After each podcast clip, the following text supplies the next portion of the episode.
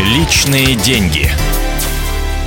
Добрый день, дорогие друзья. В эфире программа «Личные деньги». Меня зовут Евгений Беляков. А экономический ликбез сегодня проводит независимый финансовый советник Сергей Макаров. Сергей, добрый день. Добрый день.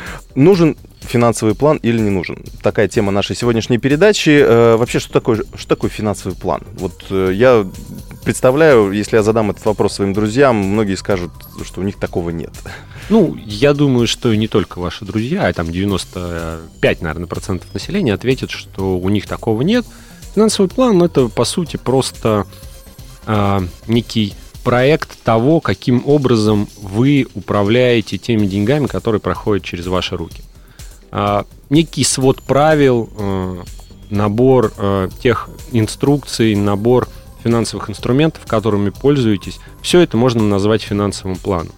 То есть э, все, что упорядочивает вашу финансовую жизнь можно назвать финансовым планом. Ну вот, скажем так, наверное. Ну, то есть, если, например, муж с женой договариваются, э, что муж отдает ей э, всю зарплату, а она сама им распоряжается, то это вот для мужа такой финансовый план. Ну, э, в какой-то степени, да, это не, лишь небольшая часть финансового плана, полноценный финансовый план, он по большому счету включает, может включать в себя огромное количество вещей, начиная от того, как правильно учитывать те деньги, которые вы зарабатываете, которые что-то можно назвать семейным бюджетом, и заканчивая выбором каких-то достаточно сложных и непростых э, инвестиционных стратегий для а, вложения своих денег, чтобы уберечь их от инфляции и сколотить себе капитал. То есть я так понимаю, что э, он состоит из э, двух составляющих, то есть доходы и расходы это не, опять же, здесь мы будем говорить о бюджете. Да, бюджет uh-huh. состоит из доходов и расходов. Сколько мы зарабатываем, сколько мы расходуем. В идеале доходы должны быть больше, чем расходы. У нас должно быть что-то оставаться для того, чтобы мы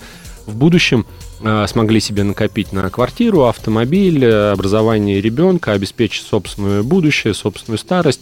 Вот как это правильно сделать, на эти вопросы отвечает финансовый план. А, то есть это как раз э, как распорядиться излишками.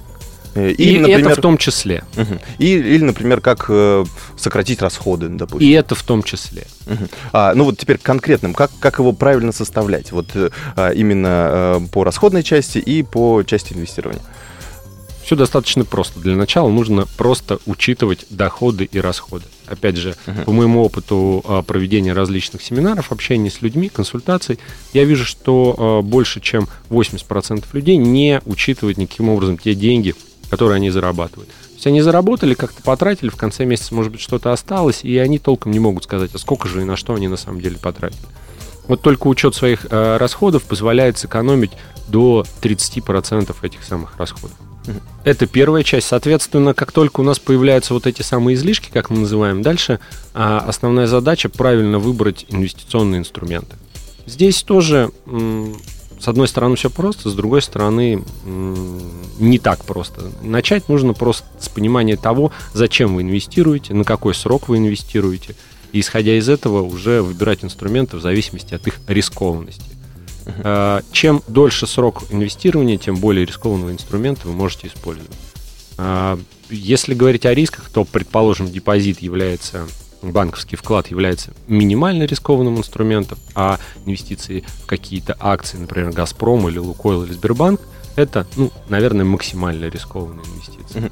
Ну, э, о том, как все-таки выстраивать свою инвестиционную стратегию, мы подробнее поговорим уже в других передачах. Э, Сергей Макаров, независимый финансовый советник, был у нас в гостях. Это программа «Личные деньги». Будьте с нами. «Личные деньги».